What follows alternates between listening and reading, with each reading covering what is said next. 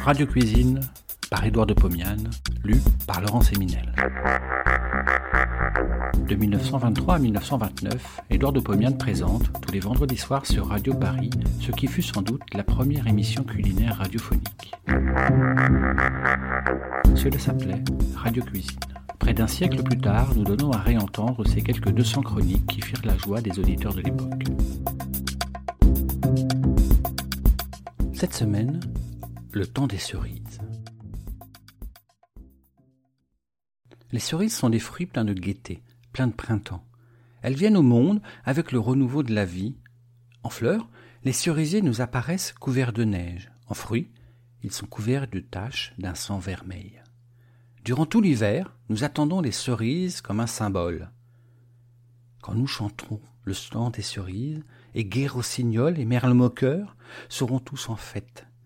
Les belles auront la folie en tête, et les amoureux du soleil au cœur. Quand nous chanterons le temps des cerises, sifflera bien mieux le merle moqueur.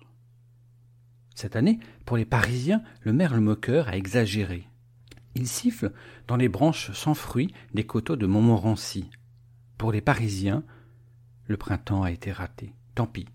Soyons optimistes et contentons-nous des cerises qui nous arrivent, je ne sais d'où, par chemin de fer. Avec ces cerises, je vais vous faire deux plats différents. L'un est bien français, l'autre est très polonais. Le clafoutis. C'est un plat du centre de la France. Il est constitué par des cerises plongées dans une sorte de crème épaisse. Le tout est cuit au four dans un plat de terre. Pour le préparer, j'ai devant moi 750 g de cerises, 3 œufs, 60 g de farine, 125 g de sucre en poudre, 125 g de crème épaisse, 2 verres et demi de lait, deux pincées de sel, un petit verre de kirsch. J'enlève les queues des cerises, mais je n'enlève pas les noyaux. Dans un grand plat de terre, allant au four, je pose les fruits. Il y en a deux ou trois couches. Puis, dans une terrine, je bats les œufs avec le sucre en poudre à l'aide d'un fouet de fil de fer. Le mélange blanchi devient légèrement mousseux. J'ajoute la farine et le sel. Je mélange au fouet. Puis, c'est le tour de la crème et du kirsch. Je les incorpore en tournant vivement. Alors, petit à petit, je verse le lait, je mélange. J'obtiens une crème fluide. Je la verse sur les cerises. Je porte le plat dans un four chaud, mais pas très chaud. J'attends une demi-heure. La pâte épaissie se prend en masse. À ce moment, je chauffe un peu plus. La surface commence à se colorer. Je plonge une lame de couteau dans le clafoutis, elle en sort sèche, non engluée par la pâte. Le clafoutis est prêt.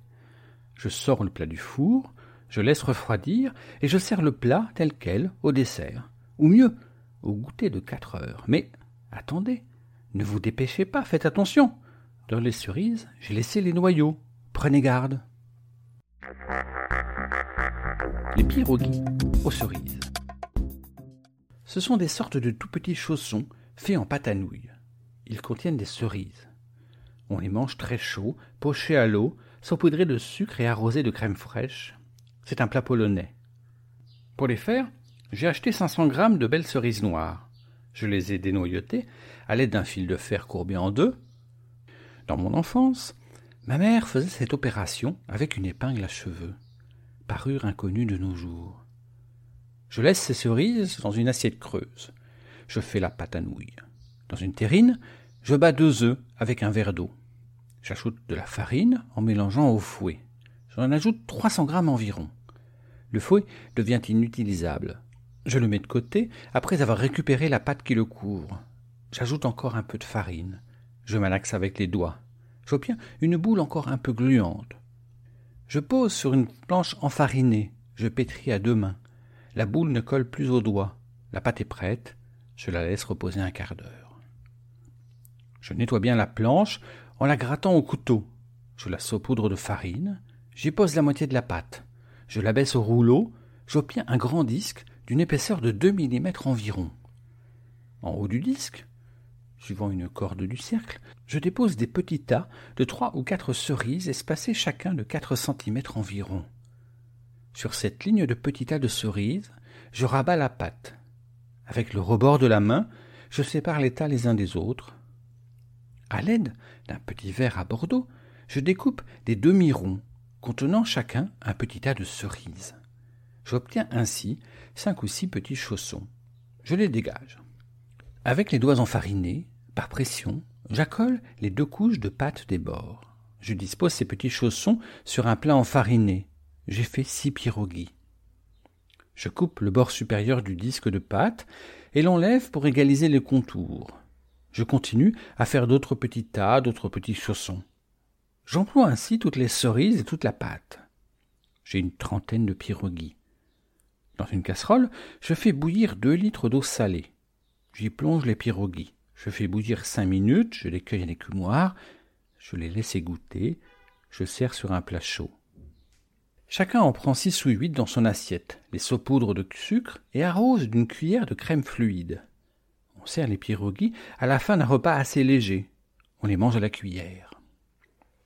Mesdames, si vous trouvez ces plats trop compliqués, mangez les cerises telles quelles, sans aucune préparation. Mais, si vous voulez en avoir toute la joie, relevez les rouleaux qui cachent vos tempes, prenez des cerises doubles, toutes rouges, toutes belles, et suspendez-les à vos oreilles. Puis, regardez-vous dans un miroir. Le rubis des cerises fera paraître vos yeux plus beaux ou plus noirs. Vos dents paraîtront plus blanches encore. Vous éclaterez de rire. Mesdames, vous êtes ravissante. Bon appétit et à la semaine prochaine. Thank you.